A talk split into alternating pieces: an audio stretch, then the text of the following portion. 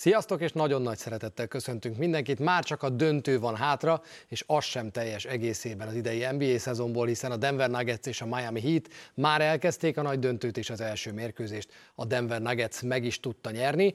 Ezúttal ezen a héten Baska az NBA helyett a FIBA szolgálatában, hogyha Zsivera Gáborral fogunk majd beszélgetni arról, ami a héten történt, meg ami a nyáron várható, mert egy nagyon fontos része lesz majd a mai műsornak az, hogy arról beszélgetünk, mi a Boston Celtics legfőbb, legfőbb öt teendője erre a nyárra, aztán természetesen részletesen értékeljük a döntő már lezajlott első meccsét, mindenek előtt pedig jönnek majd a hírek. De amikor utoljára beszélgettünk a Boston Celticsről, akkor ha jól emlékszem, akkor a Miami talán 2-0-ra vezetett valami ilyesmi volt, 1-0-ra vagy 2-0-ra, és akkor azt mondtad, hogy áh, max 5 meccs van ebben. Akkor most a Boston Celtics szezonja, hogy végül is 7 lett belőle, de mégiscsak kiesett a csapat, hányast érdemel? Azt gondolom, hogy ilyen hat is feles nagyjából. Tehát, hogy akár hogyha Miami-t nézzük, akár azt, hogyha az állva maradt csapatokat, onnantól kezdve, hogy eljutott a legjobb négyig a Boston Celtics, a lehető legkevesebbet hozta ki ebből a történetből.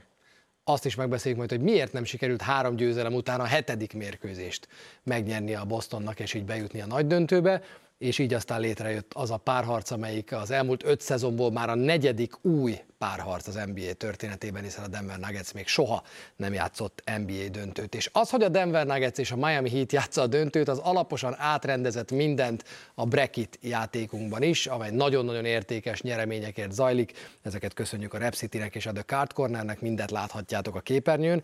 Jelenleg az a helyzet, hogy NBA-fen 190-147 vezet, jövőre legyen szíves mindenki átírni a nevét. Mögötte Daru 00, illetve KM32NN következik, úgyhogy ha magatokra ismertek, a szuper. Ráadásul Tornyik 0 is azonos pontszámmal van a harmadik, negyedik helyen. Érdekes viszont, hogy az első négy helyezett közül egyetlen egy vár Denver Nuggets győzelmet. Úgyhogy a híd szurkolók, úgy tűnik, hogy a híd drukkerség az idén egy nagyon-nagyon fontos, fontos előnyé lépett elő. Hát igen, azért azt lehet mondani, hogy nyilván minden elismerésünk annak, aki most még él ebben a Bracket Challenge-ben, de összességében azért nyilván bárhonnan nézzük, óriási meglepetés, hogy egyáltalán ez a döntő párosítás alakult ki. És hát annyira előre haladtunk már a szezonban, hogy már vannak kinevezett új vezetőedzők a következő szezonokra is, méghozzá az elmúlt napokban véglegesítettek közülük hármat is, úgyhogy róluk fogunk majd beszélgetni a következő percekben. Egy szeretem-nem szeretem játékot fogunk játszani, három kinevezett vezetőedző kapcsán. Kezdjük azzal a Nick nurse aki a Philadelphia 76ers vezetőedzője lett. Igaz-e az az állításom, hogyha van edző, akit úgy nagyjából minden vezetőedzőt kereső csapat nagyon szeretett volna magáinak tudni, az Nick Nurse. Azt gondolom, hogy ez teljesen egyértelműen igen. Sőt, az utóbbi jó pár évben látottak alapján szerintem olyan konszenzus top hármas edzőnek mondható ő a ligában, annak ellenére is, az utolsó két szezon vagy három szezon úgy sikerült a Torontóval, ahogy. Tehát ő abban a szituációban, amiben bajnok lett a csapattal, majd utána elkezdte újjáépíteni, azt gondolom, hogy már letett nagyon fiatalon az asztalra annyit, hogy azt mondhatjuk, hogy ő az egyik legkomolyabb edző prospektje az NBA-nek. És hát az is biztos, hogy az elmúlt pár évben azért a Philadelphia-Toronto párharcok Nick nurse azért meglehetősen pikánsra sikerettek. Nem csak Kawhi Leonard dobására gondolunk, amivel kiejtette Embiidéket Nick Nurse irányításával jó pár évvel ezelőtt, amikor a Toronto bajnok lett végül, hanem azóta is voltak azért elég kemény párharcok a két csapat között. Nagyon sokakat meglepett Nick Nurse választása, mert azért van egy bajnoki címmel kecsegtető, de nagyon kockázatos állás, amit elvállalhatsz, akkor az éppen ez. Így van, viszont ez abból a szempontból is egy, egy érdekes húzás, hogy ezzel lehet ezt a magot szerintem egyben tartani, mert nagyon sok más olyan edzőjelölt, aki egyébként volt a piacon, azzal nem biztos, hogy lehetett volna, és hogyha azt kell megvizsgálni, hogy melyik az a csapat, aki egyértelműen lép előre szakmai fronton, akkor náluk Duck Rivers után ez teljesen egyértelműen elmondható, és az biztos, hogy egy teljesen más szakmai irány, mint Duck Rivers. Tehát az egyik egy alapvetően ego menedzser edző, a másik pedig az új szakmai trendekben egy újítóként az egész kosárlabdát nagyon komplexen látó, Európában is tapasztalatot szerző edző. Nagyon kíváncsian várom ezt a kísérletet, de azt gondolom, hogy ebben abszolút van ráció. Ami a legérdekesebb kérdés, mert sokan mondják, hogy most az jó, hogy Nick Nurse lett a csapat vezetőedző, ez egy dolog, de ez nem is egy 20 rangú, de mondjuk másodlagos kérdés a Philadelphia 76ers nyarában. Hiszen a kérdés az, hogy mi lesz a több mint 35 milliós játékos opcióval, ami James Harden asztalán fekszik, hogy azt mondja rá, hogy igen, elfogadom, még egy évet maradok, vagy azt mondja, hogy nem. És nagyon úgy tűnik, hogy azt mondja, hogy nem, tehát egy új megállapodást kell vele kötni, amennyiben a Philadelphia meg akarja tartani.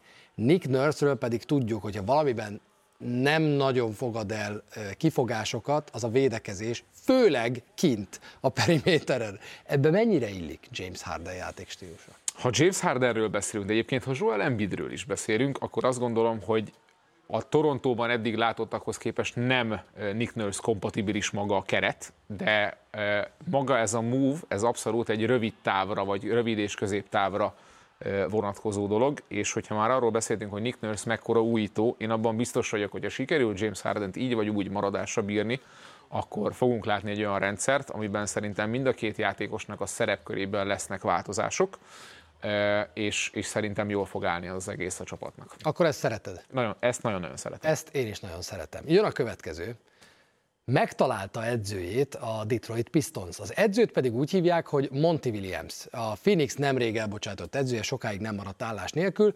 Ez szerintem olyan hatalmas meglepetést még nem tartogat magában. De az a tény, hogy kapott egy 6 plusz 1 éves szerződést, ami, hogyha lehívja a csapat a hetedik évét, az majdnem 100 millió dollár. Tehát vastagon 10 millió dollár fölött fog keresni szezononként Monty Williams, és ezt egyetlen egy ember, Greg Popovich mondhatja el magáról jelenleg az NBA-ben, a, a, a hossza a szerződésnek, az összege a szerződésnek nálam a nem értem kategória. Olyan szempontból értem, hogyha egy ilyen csapat meg akar szerezni egy olyan fiatal fiatal, vagy még olyan szempontból potenciálra rendelkező edzőt, akire akár lehet tényleg hosszabb távon számítani, és egy fiatal mag mellébe lehet rakni, akkor a csapat szempontjából szeretem. Monty Williams oldaláról viszont nagyon nem szeretem. Tehát, hogy ő gyakorlatilag az, a, az, a, az, a, az, a, az a egyébként jó ego, valamennyire jó ego menedzser edző, aki azért már több csapatnál látott több mindent, jutott már el az NBA döntőjébe, dolgozott azért kifejezetten nagy sztárokkal. Ő szerintem, hogyha azt nézzük, hogy hová kompatibilis, akkor inkább egy olyan projektbe lett volna szerintem ő jó rövid középtávon, ahol van bajnoki esélyesség kifutás, és szerintem kellett volna neki adni egy ilyen esélyt. Nyilván nem Detroitban, mert ez nem, nem reális most. Azt sem mondom, hogy hogy kifejezetten érdemesebb lett volna mondjuk Nurse helyett oda tenni, ezek, ezek nem, nem kérdések, de, de nem tudom, hogy esetleg jobban járta volna Williams, hogyha esetleg kivár, hogyha nincs olyan lehetősége bajnok esélyesnek mondható csapatnál, és inkább nem próbálja ezt meg. Hát valószínűleg ekkora pénzzel lehetett meggyőzni arról, hogy döntsön így. Erről sikerült őt meggyőzni, és aki az ő helyére megy viszont Phoenixbe, az nem más, mint Frank Vogel, aki pihent, miután elküldték a Los Angeles Lakers együttesétől, és nem hosszabbították meg a szerződését, és most leülhet a Phoenix Suns kispadjára. Ezt a, a mungot én nagyon szeretem. Ha van bajnok esélyes csapat, amelynek egy jó szigorú vezetőedző kell, az szerintem a Phoenix Suns, aki egy kicsit ott ráncba szedi a dolgokat, és nem annyira az ego managementre megy rá, mint Monty Williams, hanem csinál egy kőkemény védekezést, rendszerbe szedi Durantet, Bookert, talán Chris Paul-t, és, és képes arra, hogy, hogy felnézzenek rá a játékos, mert szerintem nagyon fontos, hogy olyan vezetőedző legyen Phoenixben, akire hogy Durant is azt mondja, hogy oké, ezt a csávót elfogadom. Teljesen egyetértek veled, én is nagyon szeretem ezt a, azt a dolgot mind a két oldalról, tehát az edző és a csapat oldaláról is. És azért azt se felejtsük el, hogy egy olyan edzőről beszélünk, aki azért a centereit is elég jól tudta használni, akár hogyha Indiánáról beszélünk, még Roy Hibbert abszolút peak időszakáról, támadásban, védekezésben. Úgyhogy én azt várom ettől a, a, az igazolástól, az edzőigazolástól, hogy tényleg kollektíven ráncba szedi a Phoenix csapatát, és, és rövid távon eredményes tud lenni ezzel a gárdával. Itt nem volt más lehetőség, hanem tényleg a rövid távra kell, meg kellett rámenni, hiszen a keret az igazából ezt teljesen egyértelművé tették, tökéletes választásnak tűnik. Az új tulajdonos nem szórakozik, mert Isbia fogta magát, odavitte Durantet, és az első kudarc után elsöpörte a régi vezetőedzőt, és szerintem egy elég jó helyettest, vagy hát utódot hozott Monty Williams helyére. Egy változás a következő hírünk, de ez nem vezetőedzői változás, viszont legalább olyan fontos, mint egy vezetőedző csere. Ez egy GM csere lesz majd még hozzá a Golden State Warriors dinasztiájánál döntöttek úgy, hogy, illetve döntött úgy az eddigi GM, hogy nem folytatja. És azt mondta Bob Myers, aki 12 éve töltötte be ezt a funkciót, és ő maga mondta el, hogy amikor, amikor ő 12 éve az új tulajdonosoknak megtetszett és kinevezték, akkor egy, egy, egy játékos ügynök volt, aki pár éve dolgozott ezen a piacon, és óriási lehetőséget kapott.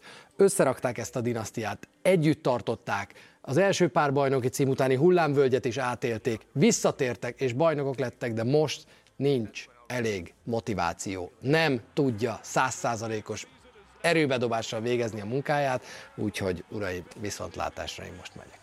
Hát nyilvánvalóan itt azért, hogy egy GM munkáját értékeljük, akkor persze lehet, hogy ő most lelép a szírről, de még a következő egy-két évben nyilván a meglévő szerződések és a meglévő kultúra miatt még azért az ő munkájának a gyümölcsét érezheti akár a Golden State. Tehát ha ne adj Isten sikerül még bajnoki címet, döntőt, bármi komoly eredményt hozni, akkor azért azt majd még neki is tulajdonítjuk.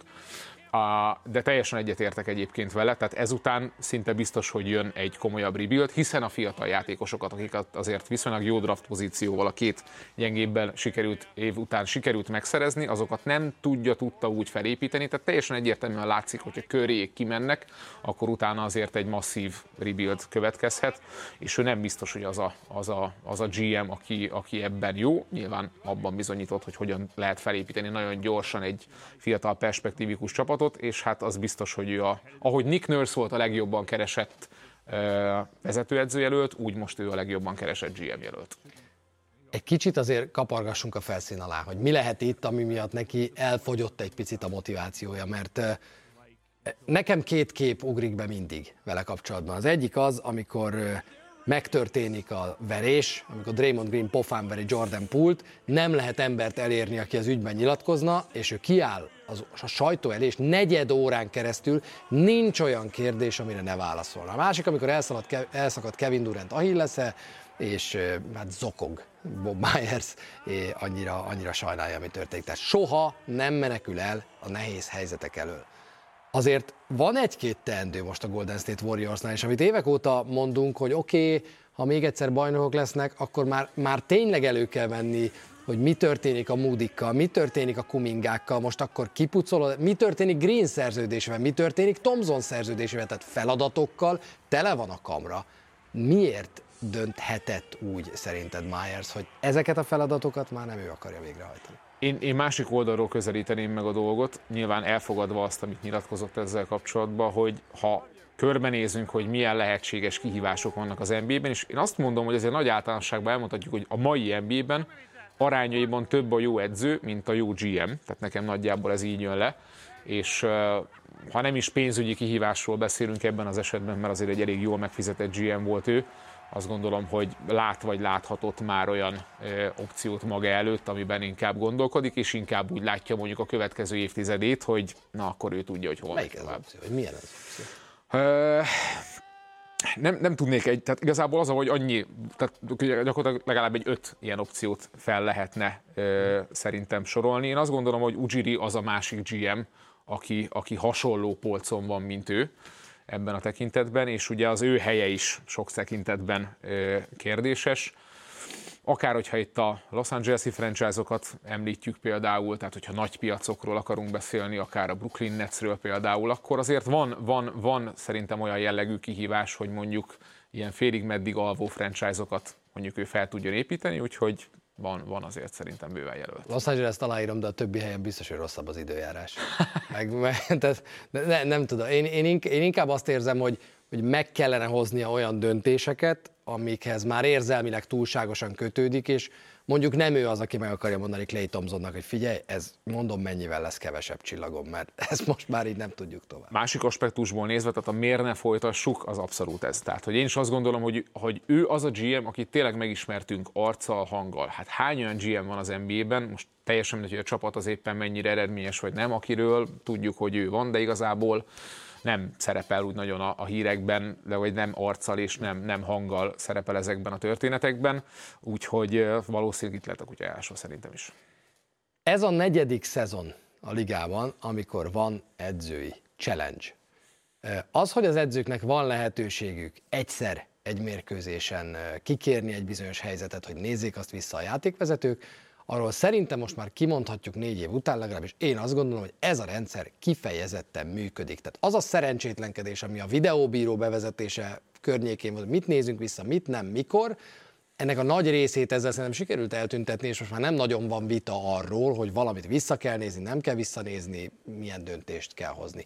Egyetértesz azzal, hogy ez a rendszer, ahogy bevezetése került, hogy körülbelül most már nyugvó ponton van és működik. Teljes mértékben én egy dolgot adnék ehhez hozzá, tehát maga az, hogy ha már challenge on, akkor mennyi időt vesz el a, a, az adott játékból, és biztos, hogy ezt, vagy hát azt gondolom, hogy ezt egy kicsit jobban meg lehet konstruálni úgy, hogy hogy mondjam, vannak a játékvezetők a pályán, akik megnézik a videófelvételeket, és hogy van ugye a, a, a háttér, háttér videószoba, ahol esetleg kapnak már ebben instrukciót, mert vannak azért olyan helyzetek, amikor nyilván egyik szög, másik szög és egyéb, tehát lehetne ezt egy picit úgy előkészíteni, hogy egyébként ha már játék megszakítás történik, akkor egy picivel kisebb játék megszakítás történjen egy-két extrém esetet leszámítva, de 98%-ban egyetértek azzal, amit mondasz. Na jó, ha már elkezdünk százalékozni, akkor akkor igyekeztem utána nézni annak, hogy ezek az edzői challenge mennyire sikeresek. Te is utána néztél ennek? Nem tudok most fejből mondani. Oké, okay, na de ezért lesz jó a játék.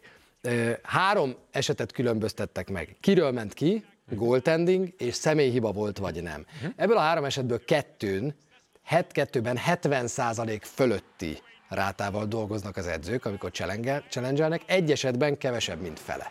Melyik az az egy, amelyikben kevesebb, mint fele? Ez a kiről ment ki. Nem, a falt nem falt. Ne.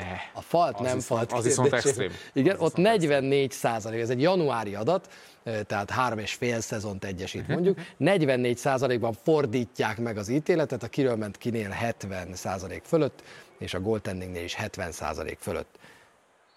Elég sikeresek az edzők, ezt kimondhatjuk, mert ez egy körülbelül egy kétharmad, egyharmadra jön ki szerintem. Igen, de ebben benne van az, ami már az utóbbi években látható, hogy ugye a challenge azok az elején hogy jöttek? Úgy jöttek, hogy a játékos bemondta, amit uh-huh. érez, és akkor az edző elfogadja, nem fogadja. Nyilván az azóta úgy néz ki, hogy a segédedzők megvideózzák, tehát ott már van egy előszűrés, tehát nyilván annak a, a, az oka, hogy ez ilyen szinten sikeres tud lenni, az mindenképpen ennek köszönhető. És éppen azért, hogy még hatékonyabb tudjon lenni, meg még hasznosabb tudjon lenni ez a rendszer, még egy dolgot igyekszik, próbálkozik bevezetni az NBA, állítólag a nyári ligában fogják ezt tesztelni, hogy azok az edzők, akik az első és eddigi egyetlen challenge sikeresen kérik ki, azok kapjanak még egy lehetőséget ugyanazon a mérkőzésen. Teljesen megváltoztatja ez a játéknak a dinamikáját, nem azért, mert egy helyet, nem csak azért, mert egy helyet két ilyen játék megszakítás lehet, meg lehet egy pici ö, nyomást helyezni a játékvezetőkre ezáltal, vagy plusz nyomást, hanem azért is, mert eddig ugye nyilván, bocsánat, hogy ezt mondom, de szorosnak várt mérkőzésen minden észszerű dolog abba az irányba mutatott, hogy vagy a legvégén kéred ki, vagy a legvégéig élsz azzal a challenge vagy ezt nagyon maximum akkor változtatod meg, hogyha egy kulcsjátékosod kulcs szituációban mondjuk olyan sokadik személy hibáját gyűjti be, hogy ki kell őt venni a mérkőzésből, és ezért kell mérlegelni. Ez teljesen mássá teszi a, a, a taktikai lehetőségeket a, a, a challenge kapcsolatban az edzők számára abszolút indokoltnak gondolom, és nem, nem szeretnék beleállni itt játékvezetős dolgokba, akár az NBA, akár globális szinten, de szerintem egyet sajnos kimondhatunk. Ó, pedig én most tudok beszélni. Az, e- a, a, a világ kosárlabda és az NBA sokkal gyorsabb ütemben fejlődik, mint a játékvezetés. Ez ezt szerintem nem lehet, ezt nem lehet e, gyakorlatilag elvitatni, és muszáj megnézni azt, hogy mik azok a, a, a, a dolgok vagy opciók, amik egy kicsit felhozzák őket, vagy segítik őket, és szerintem ezt arról az oldalról kell megnézni, és a játékvezetőknek is úgy kell közelni, hogy ez, egy, ez nekik is egy segítség, nekik is egy kockázat elvevő faktor, és talán ez is segítheti azt, hogy jobban fújjanak, jobb százalékban fújjanak, hiszen kicsit kevesebb lesz az, ami, ami, amiben nincs hibázási lehetőség. Egyetértek, a legidegesítőbb szerintem egy edző számára az lehetett, amikor az első fél időben egy ilyen kulcsjelenetnél akár nem kérte ki a challenge hogy tartalékolni akar, és aztán a második fél időben már soha sem volt challenge helyzet, és így aztán elégette, és éjszaka azon gondolkozhatott, hogy ha kikértem volna, akkor mi lett volna. Tartunk most egy rövid szünetet, és utána igyekszünk abból a hat és feles Boston Celtics szezonból nyolcasat csinálni a következőre majd, vagyis megpróbáljuk megbeszélni, hogy mi a nyári feladatok ötös listája a Boston Celtics esetében mindjárt jövünk. Folytatjuk az Eliupot, de mielőtt még a bajnoki döntő első mérkőzéséről beszélnénk és azt értékelnénk, a Boston Celticsről fogunk beszélgetni elég hosszan, mert úgy gondoljuk, hogy bőven van feladata a Celticsnek, és nincs, vagy csak kevés autentikusabb szakértő van, aki tudna beszélni a Boston Celticsről, mint Zsivera Gábor, akivel ma a top 5 kérdést végigvesszük, méghozzá azt az öt témát, amiket te hoztál, és megbeszéljük azt először is, hogy annak ellenére, hogy 0-3-ról 3-3 lett, miért nem sikerült a hetedik meccset megnyerni a Celticsnek? Tatum sérülése ennyi? A, és annak a kezelése. Tehát azt gondolom, hogy ha nem Tatum és a csapat akar azzal hősködni, hogy ennek ellenére legyen végig pályán, és legyen ekkora szerepe, és legyen ekkora támadható felület védekezésben, már azzal szerintem teljesen más lehet. Tehát én most nem azt mondom, hogy fel kellett volna adni a meccset neki onnantól kezdve, és meg se próbálni a játékot, de azért már a a másfél negyednél teljesen lehetett látni azt, hogy így esélytelen lesz a Celtics ebben a formában. És nem, nem tudott ebben döntést hozni, döntéseket hozni a stáb, maga Tétöm is nyilván hős akart lenni ebben a szituációban, de, de, de egyre inkább fogyott el a csapat, és így, így gyakorlatilag eszköztelenek lettek. Ide lehet venni azért nyilván Brogdonnak a játékképtelenségét is a könyöksérülés miatt, és az a kettő, ez már támadásban nagyon-nagyon sok volt, és mondom, védekezésben pedig folyamatosan támadható felület volt így, úgyhogy ha már arról beszélünk, hogy majd tétőmmel kapcsolatban mit kellene változtatni, akkor az nem erről az utolsó mérkőzésről szól, hanem úgy egyébként lennének majd észrevételeim. 0-151, így azoknak a csapatoknak a mérlege az NBA-ben, amelyek 3-0-ás hátrányba kerülnek egy párharcban, de ez most egyetlen egy mérkőzésen, és talán ennyi múlott, mi az, ami azt a három középső mérkőzést eredményezte? Mert szerintem sokan gondolták azt, hogy hát 0-3-nál, hogy ez, ez sansztalan, itt, itt, itt nincs esélye a Boston Celticsnek. 1-3-nál meg mindenki arról kezdett beszélni, hogy hát ha valamelyik csapat megcsinálhatja, az a Boston Celtics. Mi adta meg azt a középső három győzelmet? Az a Celtics-en múlott, vagy a Heat-en múlott? Heat szempontból, hogy legyen erre egyáltalán esély, én azt gondolom, hogy a, a, a Miami jelenlegi keretének az energia és koncentráció beosztása is adta azt, hogy ebből nem 4-0 lett, vagy 4-1. Tehát szerintem akár az, hogyha megnézzük, hogy amint elment a negyedik mérkőzés, ott mennyire lazán tényleg el tudta ezt engedni Jimmy Butler és az egész csapat. Röhögtek a padon. És nyilván amiből, ahogyan ebből tudott erőt meríteni a következő mérkőzésre hazai pályán a Celtics, az egy másik dolog. Tehát ezt, ezt, ezt azért lehet valamennyire a hit számlájára is írni. Ami Miami-ban történt utána, az egy érdekes dolog volt. Ott Jimmy Butler nyilván a végjátékban megpróbálta a kezébe venni a mérkőzést, és nagyjából ez sikerült is neki de ott már azért lehet olyan szempontból kritikát megfogalmazni, hogy ez miért nem hamarabb jött, és miért nem jött egy kicsit keményebb játéka ki arra a mérkőzésre a hit, hiszen ott nekik az volt ilyen értelemben a hetedik mérkőzés. Ezt nem sikerült megnyerni, nyilván White történelmi kosara az már minden szempontból adta a lélektani előnyt a Celticsnek, és amikor a 151 0 beszélünk, akkor ugyanúgy kell beszélni a a 4-0-ról most már, tehát arról, hogy ha visszajött valaki 3-3-ra, akkor mi történt, mert ugye egy csapat sem játszhatott ilyen helyzetben, hetedik meccset hazai pályán, a Celtics volt az első. És így nem sikerült ezt behúzni, viszont ezt én azt gondolom, hogy nem, azért nem írhatjuk Joe Mazzulla és a stábnak a, a, a számlájára, mert egész egyszerűen a Tatum szituáció miatt nem derülhetett ki hogy mi lenne akkor, hogyha Tatum kiesik a mérkőzésből, hogy kell ott lereagálni ezt akár motivációs szinten, akár a rotáció átalakításával, és hogy próbálhatott volna meg tényleg nélküle nyerni egy mérkőzést, hanem gyakorlatilag erre az egy dologra rá lehet húzni ezt. Jó, ha már szóba hozta Joe Mazzullát és a stábot, akkor az első pontod, azt idézem, Brad Stevens vissza. Ugye Brad Stevens a Boston Celtics vezetőedzője, aki sok-sok szezon után volt vezetőedzője, sok-sok szezon után most már klubvezetőként van a Boston Celticsnél, helyére hozták Udokát, meg hozták aztán utána Mazulát. Az, hogy ő vissza, az azt jelenti, hogy őt szeretnéd vezetőedzőnek. Abszolút. Akkor azért lesz izgalmas ez a beszélgetés, mert ez ugye már nem történik meg. Annyiba, annyiba komplexen kere, kere, kezelném ezt a kérdést, hogy én inkább most ezt onnan közelíteném meg, hogy mi történhet, a következő évben a bajnoki címig vezető úton. Ja, hogy húz egy Petrálit. Igen, Aha, pontosan, értem, pontosan. Értem. Tehát én azt mondom most itt ebben a székben, és nem nagyon szeretnék mondani, hogy én 70-80 százalék esélyt látok arra, hogyha nem minden ilyen patentul történik, és a patentul történés az nem csak az eredményesség, hanem hogy Joe Mazzulának azon idén nagyon erősen látható hiányosságai kiavítása nem kerülnek, akkor ne legyen változtatás.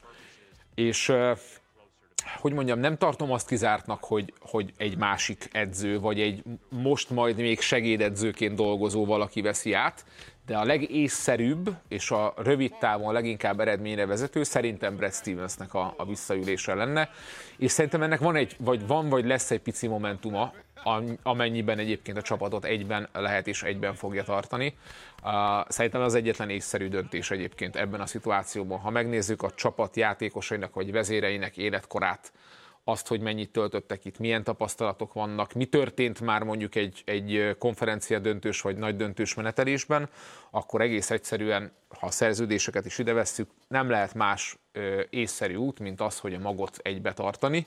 És azt mondom, hogy még ilyen ráncfelvarró dolgok kapcsán is nehéz olyat mondani, amivel egyértelműen rövid távon jobb lesz a Celtics, és itt a rövid táv, tehát egy-két-három év, amiről beszélünk, alapvetően, alapvetően azért ez ide tartozik. És és Brad Stevens akár személyiségileg, akár nyilván a pozíciója miatt szerintem alkalmas lehet arra, hogy egy bajnok esélyes matériának szezon közben megadjon egy ilyen jellegű plusz lendületet. De nem lehetett Joe Mazullát most kivenni szerintem. Ne, nem, nem, nem lehet, tehát, nem, tehát pláne így, hogy visszajöttek. Én azt gondolom, hogy ha 4-0 lett volna, sem. Tehát, hogy újonc edzőként odament, megcsinálta legalább a konferencia döntőt, ez nálam az a határeset, hogy nézhetett ki nagyon rosszul ez a párharc, mert nagyon rosszul nézett ki ez a párharc, addig legalábbis mindenképpen, de, de nem, nem teheted meg vele azután, miután ideiglenes vezetőedzőnek ültetett be, utána a szezon közben kijön a hír, hogy már nem az. Ez ugye akkor jött ki, amikor az All-Star csapatnak ő lett a, az edzője, és ott lett ugye levéve, és akkor már jöttek ugye a hosszabbítási tárgyalások és hírek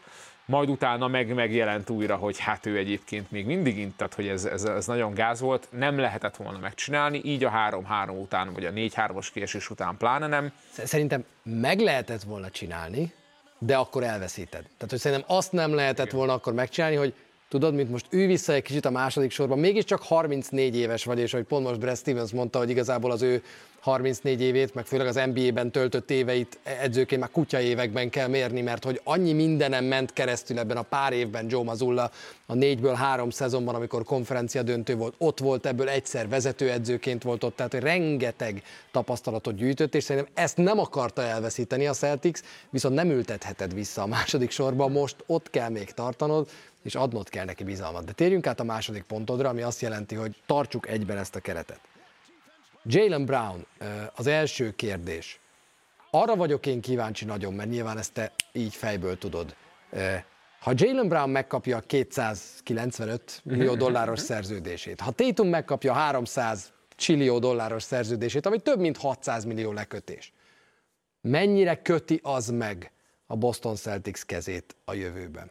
Olyan szempontból ö, köti meg, hogy nyilván akkor, akkor már feljön annak a kérdése, hogy ugye mellette, főleg, hogyha itt Smartról beszélünk, akkor ő mennyire beáldozható, vagy nem áldozható be. Tehát akkor mondjuk így, hogy jött egy White, aki az ő szerep köréből sok mindent azért tud ebben a csapatban, tehát most arról beszélünk, hogy egy viszonylag fizikális gárd, aki támadásban, védekezésben hasonló dolgokat tud a pályán, akkor ott már azért ugye jelenleg az új CBA-nek a, a dolgai miatt azért valószínűleg kell majd ö, belevariálni, de, de, de az alapmagot, az alapkaraktert szerintem az sem változtatja meg ebben az esetben, hogyha ez a két szerződés hosszabbítás így megtörténik. Rezege valakinek a léc a jelenlegi keretből?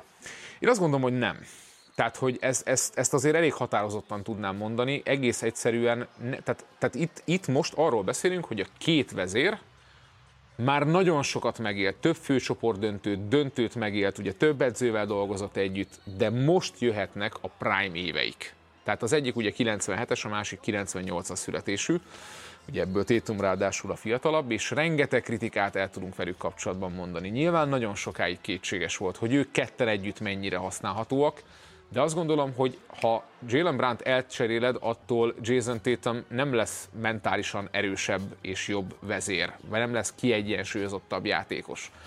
Ha ne adj Isten Tatumot ö, passzolod el, vagy váltod értékre, attól pedig Jalen Brown, hogy mondjam, nem fog jobban mondjuk labdát vezetni, megtanulni, vagy nem lesz, nem lesz azáltal egy jobb, jobb második számú játékos. Már azért ez a kérdés, hogy Jason Tatum az első számú, és Jalen Brown a, a második számú, sok tekintetben, respektben, státuszban szerintem azért mára nagyjából egyértelmű mindenkinek most is, meg közép-hosszú távol is. De miért küldjük Jason Tatumot, és ez a harmadik pont, mentál trénerhez, mert Jason Tatumnak volt egy kiváló alapszakasza, először 30 pont fölött, playoffban élete második legjobb dobószázalék, a legtöbb lepattanó ráadásul 10 fölött, ami brutális, blokkból, stealből 1,es átlag fölött mi a gond az ő mentális állapotával. Jason Tatum két dologban nagyon jelentősen lépett előre az előző egy másfél évben, de leginkább ugye ebben a szezonban. Az egyik az az, hogy menjen be, legyen agresszív, harcoljon ki büntetőket. Tehát az egyik legnagyobb változás a játékával, és az, hogy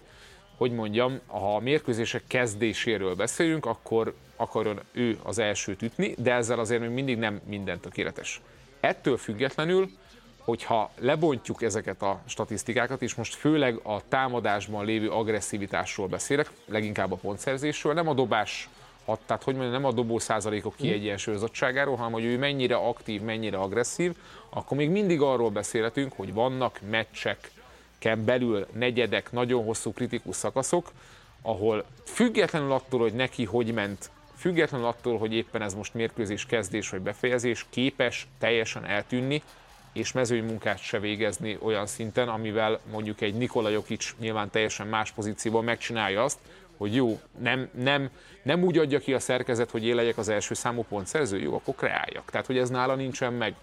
És ennyi technikai fejlődés és ennyi tapasztalás, tapasztalat után szerintem egyértelműen elmondható az, hogy neki mentálisan kell nem fejlődni, változni ahhoz, hogy azokat a képességeket, azokat az eszközöket, amiket már birtokol, azokat a csapata érdekében sokkal hatékonyabban és jobban tudja ö, hasznosítani. Hát van egy Jimmy Butler, vagy volt egy Jimmy Butler a másik oldalon, ami, aki szerintem az ellenpélda ilyen tekintetben, mert ő sem kiegyensúlyozott ezekben a dolgokban. De rá nem tudod azt mondani, hogy ő az energiáit, és az energiáit nem csak a, nem tudom, mit csinál a kezében a labdával, vagy mit csinál egy-egy védekezésben, hanem a vezéri kvalitásait hogyan használja a pályán. Ebből a szempontból azért lehet, hogy van egy, nem csak, nem csak ellenpont Jimmy Butler, hanem egy kicsit párhuzamos is lehet, mert azért volt olyan időszak, amikor ez neki sem ment, Igen. tehát most aztán, hogy ő mentálisan változott, vagy mindez a tapasztalattal, a körülötte lévőkkel megérkezett az ő játékába, hogy aha, most már tudom, mert mögöttem van három főcsoport döntő, mondjuk Tatum esetében, 25 éves vagyok, könyörgöm, most már jobban tudom, mint tavaly, meg tavaly előtt, hogy hogy kell ezeket csinálni. De két pont még hátra van, és nagyon fontos róluk beszélni. Szerintem beszéljünk róluk egyben, már csak azért is, mert mind a kettő egy kicsit egészséggel kapcsolatos. Az egyik szükség az egy időgép, amire szükség lenne El Horford esetében, akit te szeretnél hibernálni, amit fejts ki, légy szíves, mert én megnéztem, a 37 esztendős Horford ez sokkal jobb nem lesz. Tehát ez ugye elindult már lefelé, ha megnézzük az ő számait, elindult hatékonyságban. Amiben nagyon jó, hogy kössünk egy picit az előző témához, az az, hogy, hogy tudja, hogy mikor, tehát hogy tudja akkor hozni a legjobbat, például Embiid ellen, amikor kell, és ez nagyon jó, de az idő, amiben ezt tudja hozni, az, az, azzal nem fogunk tudni Gábor szerintem mit kezdeni. A másik pedig Robert Williams térde, amit rendbe kéne rakni. Igen, ugye Horfordnak pont ma van a születésnapja, 86 a születésű játékos, ugye mindig el szoktam mondani, azt, hogy mennyire öreg ő, azt azzal lehet jól érzékeltetni, hogy annak az Atlanta Hawksnak, ami 2008-ban volt az első körös ellenfel, az akkor bajnak Celticsnek, annak volt ő már újoncként vezére. Na de mindegy, lényeg a lényeg, hogy, hogy Horford igazából tavaly tett minket egy picit szerintem ilyen tévpályára, jó értelemben véve, mert, mert lefelé menő évek után egy olyan szezont és egy olyan rájátszás produkált a celtics és itt nem csak a, a, a vezéri, meg a rutin dolgokról beszélünk, hanem teljesítményről. Tehát, hogy pontszerzésben is fel tudott lépni, és védekezésben is végig kult szerepet tudott vállalni.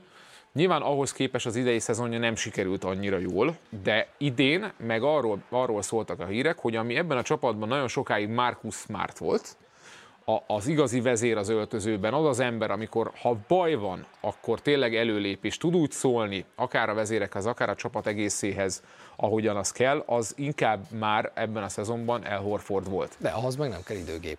Ahhoz nem kell időgép, de, de igen, de ahhoz, hogy ebben, hogy mondjam, hiteles legyél, ahhoz muszáj egy szintet hozni, és az a szint az nem lehet annál lejjebbi, mint amit El Horford legalább ebben a szezonban hozott. A másik, hogy nyilván az előző pontokhoz visszacsatolva nem akarom bántani Mazulát és a stábot, de gyakorlatilag ez, ebben a szezonban a Celtics az egy ilyen runaway train volt, tehát egy olyan, olyan, olyan elszabadult vonat, aminek nem, nem volt ott a, a, a, a az ime udokája akár tavalyról, és innentől kezdve nagyon frontra került az, hogy mondjuk mi történik Tétummal, mi történik Horforddal ilyen tekintetben, és, és, és hát nagyban nézhettük végig, hogy ebben a, ebben a szituációban, amikor sokkal nagyobb a felelősség a játékosokon, pláne amikor az edző nem is akar időt kérni, akkor mi történik, és pont Horford volt az, aki egyébként kritikus meccsen, kritikus szituációban még időkérést is tartott. Úgyhogy visszatérve egyébként Robert Williamsre, egy, tehát Robert Williams az egyik extrája ennek a Celticsnek. Tehát az ő, ő gyűrű... Védekezésben. Védekezésben, igen, de támadásban meg azt gondolom, hogy a mai kosárlabdában nem, nem tehát ha nem Nikola Jokic vagy, akin ennyi támadást lehet átfolyatni, vagy, vagy te vagy a csapat első számú kreátora, de mondjuk Domantas Szaboniszt is ide tehetjük még, hanem ennél a színnél te gyengébbet tudsz, akkor nehéz úgy győztes kosárlabdát játszani a mai NBA-ben, hogy, hogy, hogy te olyan center legyél, hogy támadásban ö, hogy mondjam, mondjuk ilyen DeAndre Ayton szintű szereped legyen. És innentől kezdve azt gondolom, hogy Robert Williams támadásban is a tökéletes center ebben a csapatban, mert nem kell neki labda, rendezetlen védelemmel. Igen, igen, igen. Tehát, hogy de a cserébe a leghatékonyabb Ez az egész rájátszásban. Tehát, hogy alapvetően ő egy tökéletes puzzle darab, de egy tökéletes puzzle darabnak úgy kéne lenni, hogy lehessen rá számítani sokkal többet, mint ahogy mondjuk a tavalyi rájátszásban, hogy az idei alapszakaszban lehetett. Ez pedig idén sajnos csak átlag 21 perc volt, és nem is túlságosan sok mérkőzésen alatt jött össze az a négy rádobás mérkőzésenként. Megpróbáltuk meggyógyítani a Celtics-et 5 pontban, reméljük, hogy valamennyire sikerült, mert egy jó Celticsre szüksége lenne az NBA-nek. Tartunk egy rövid szünetet, és aztán beszélgetünk egy nagyon jó Nuggetsről, meg egy nagyon jó Miami Heatről. Az NBA nagy döntőjébe tehát a Denver Nuggets és a Miami Heat jutott be, és már le is játszották az első mérkőzést, amelyet 11 ponttal meg tudott nyerni a Denver Nuggets, azt pedig láthatjátok, hogy a következő második mérkőzés vasárnapról hétfőre viradó éjszaka hajnali 2 órakor lesz majd a sporttelevízióban. Természetesen ezt is élőben közvetítjük. Ez az első meccs, rengeteg izgalmas témát adott. Szerintem annyira érdekes ez az első meccs, mert nem lehet eldönteni, hogy a Miami Heat pohara félig tele, vagy félig üres. Ez a Denver Nuggets több mint 20 pontos előnyel folyamatosan növelve az előnyét a negyedekben elhúzott, és úgy tűnt, hogy simán hozza a mérkőzést, és végül a meccs sima is lett. Mégis a végén, mintha a Miami Heat egy picit rátalált volna valamire, mondják az egyik oldalon, a másik oldalon meg azt mondják, hogy á, annyi történt, hogy elengedte a mérkőzést a Denver Nuggets. Szerinted a Miami Heat pohara most félig tele van, vagy félig üres? Uh, szerintem egyébként egyik se is nem azért, mert ki akarok térni a, a válasz alól. Picit azért deja vu van, hogyha már Denver Nuggets is első mérkőzések, már a Lakers elleni első mérkőzésnél is nagyjából ugyanez volt a, a, a kérdés, és kicsit hasonló Minden volt a... egyes meccset a Denver Nuggets úgy nyert meg, hogy két számjegyű előnye volt egy fél idő után. Minden egyes első meccsén. Miről árulkodik ez? Arról árulkodik ez, hogy van mind a két csapatnak egy alapjátékrendszere, és az egyik az, az elejétől kezdve működik, és egyébként érdekes volt a Miami Heat szempontjából, hogy a Celtics elleni első meccsen mi történt, mert ott ugye a Celtics hazai pályán parádézott az első félidőben, majd utána igazából Spolstra elengedte egy picit a zónát a második félidőre, és teljesen megváltozott nem csak annak a mérkőzésnek, az egész párasznak a dinamikája. Mondhatnánk azt, hogy egy ilyen változtatásra lehet potenciálisan a Miami Heat attól, hogy ez a párharc tényleg szoros legyen, vagy esetleg a Miami tudja irányítani, de én két dolgot emelnék ki. Azt gondolom, hogy azok a, az, a, az a taktikai irány védő oldalon, amikre, amire ők eddig a hangsúlyt helyezik, itt most elsősorban arról beszélünk, hogy Jimmy Butlert, mint egyéni védőt leginkább Jamal Murray-vel szemben használni, illetve hát az, hogy Jokicsal mit lehet kezdeni, az mindig egy nehéz kérdés, de nyilván itt Bam Adebayo személy, akit, akit ki lehet emelni. Tehát azt akarom az egészből kihozni, hogy innentől kezdve rákényszeríted azt a Denver Nuggetsra, amely nyilván ki tud dolgozni üres dobóhelyzeteket, hogy dobjon jól. Ez egy olyan taktika a Miami Heat részéről, ami nyilván kockáztat az ellenfél szempontjából, de nekem teljesen egyértelmű az, hogy azért választják ezt, és azért jó eséllyel maradnak majd ezzel a sémával, mert úgy vannak vele, hogy ha valahogy lehet nyerni, akkor úgy, hogy nem fog négyszer a, a Denver Nuggets, most tök mindegy, hogy hazai pályán vagy idegenben, ennyire jól, vagy ennyire sokkal jobban dobni, mint ők. Tehát az a shooting luck nevezetű kifejezés, ami gyakorlatilag tényleg a, a, a dobó szerencse, tehát azok a dobások, amik egyébként tényleg ütemből kiátszva vagy bedobod, vagy nem kategóriák, abba ekkor eltérés legyen. De várjál, de a Denver Nuggets szerintem nem dobott jól ezen a mérkőzésen. A Denver Nuggets az elején borzasztóan jól kihasználta azt, hogy sokkal magasabbak, mint Abszolút. a Heat, és a Porternek a kinti dobásai azok például egyáltalán nem ültek.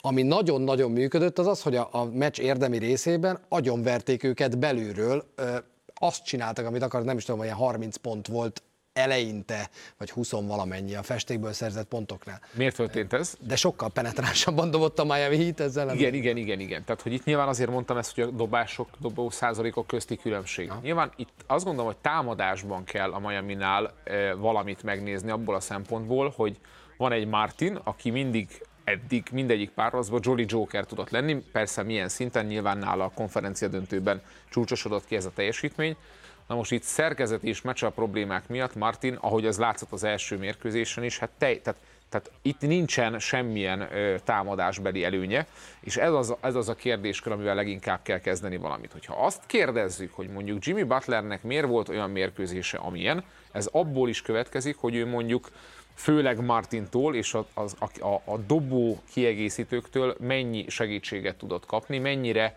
kellett bármit változtatni a Denver Nuggetsnak védekezésben ahhoz, hogy meg tudják állítani, vagy kontrollálni tudják a Miami Heatet. Tehát a Heat az, akitől egy sokkal agresszívabb, sokkal célra törőbb kosárlabda kell támadó oldalon, és nyilván Jimmy Butlertől sokkal jobb teljesítmény, nagyobb energiabefektetés, mint itt, de nagyon speciális volt ez a helyzet. Tehát nem csak azért, mert hogy mekkora különbség volt a két csapat rápihenési vagy rá nem pihenési lehetőségei között, meg a készülései között, hanem hogyha az edzők közti dolgokat nézzük, akkor nyilván nagyon jó Erik Spolstra abba, hogy hogyan kell készülni az ellenfelekből, hogyan kell akár mérkőzéseken belül változtatni, de itt annyira, annyira extrém pici lehetőség volt arra, hiszen idegenbe kellett megvívni a hetedik mérkőzést, onnan idegenbe kellett elmenni. Nyilván Denver speciális a magaslati tényezők miatt is, ezért azt mondom, hogy nem azt mondom, hogy nem releváns az első mérkőzés, és ezért nem mondom azt, hogy félig tele vagy félig üres, viszont most az van, hogy ez a meccs, a következő, a második, az esélye a Miami Heatnek arra, hogy tényleg szorossá tegye ezt a páracot, tényleg tudja valamilyen szinten irányítani, mert ha ezt nem tudja megnyerni, akkor viszont van szerintem annyira jó csapat, az ember is van annyira működő alaprendszere, hogy onnan már, már csodák csodája lenne, hogyha vissza tudnának jönni. Előre mondom, hogy szemétkérdés lesz, mert nem mondtam Gábornak, hogy ez el fog hangozni, de Aaron Gordon mondta azt a döntő előtt, hogy olyan páros, mint Murray és Jokic párosa jelenleg az NBA-ben, nincs, vagy nem nagyon van, és majd mindjárt arra foglak kérni, hogy mondjál, ha van ilyen, mondjál, mert azt mondta, hogy, hogy, hogy nincs olyan, hogy kettő-kettőt játszanak, akkor, akkor ha van hat verzió, és most a két játékos háromféle dobását vegyük, amikor zicser dobsz, amikor tempót dobsz, egy középtávolít vagy távolít. Nincs olyan más párosoknál, hogy mind a hatban ez a két játékos jó. Ezek meg mind a hatban jók. És hogy ez egy ilyen matematikai egyenlet, amit nem tudsz kihozni végül, mert nem hagyhatsz ott senkit, minden opcióra számítanod kell, félelmet. Amikor ők ketten így kosárlabdáznak, akkor, akkor tényleg le kettő ember a sarokba, az ötödik nem tudom, vakarja a haját a könnyékbe, döbbenetes. Teljesen igaz ez a megállapítás, és semmilyen, hogy mondjam, nem akarok bele, nem akarok és nem is tudok Azt mondok, hogy mit lehet ezzel csinálni? Semmit nem lehet ezzel csinálni, akkor... tehát, nem, tehát nem, nem, nem, nem emiatt, tehát igazából itt egy változó faktor van. Az biztos, hogy Nikola Jokic, ha még nem tudom, nem is dobolja jól az adott mérkőzésen, le fogja dominálni ezt a párharcot. Bármit csinál ellene az ellenfél. A kérdés az sokkal inkább möri, hogy az, amit eddig a rájátszásban tud hozni, és az első mérkőzésen is mutatott, azt a dobó teljesítményt és vezéri teljesítményt, azt tudja végig a párharcban hozni. És ezért nem véletlen az, hogy Jimmy Butler megpróbál ennyi energiát elégetni rajta védekezésben, és azt gondolom, hogy abszolút ez lesz az iránya a folytatásban is, mert, mert, mert ez az egyetlen esély arra, hogy, hogy ebből a párharcból legyen valami a Miami szempontjából.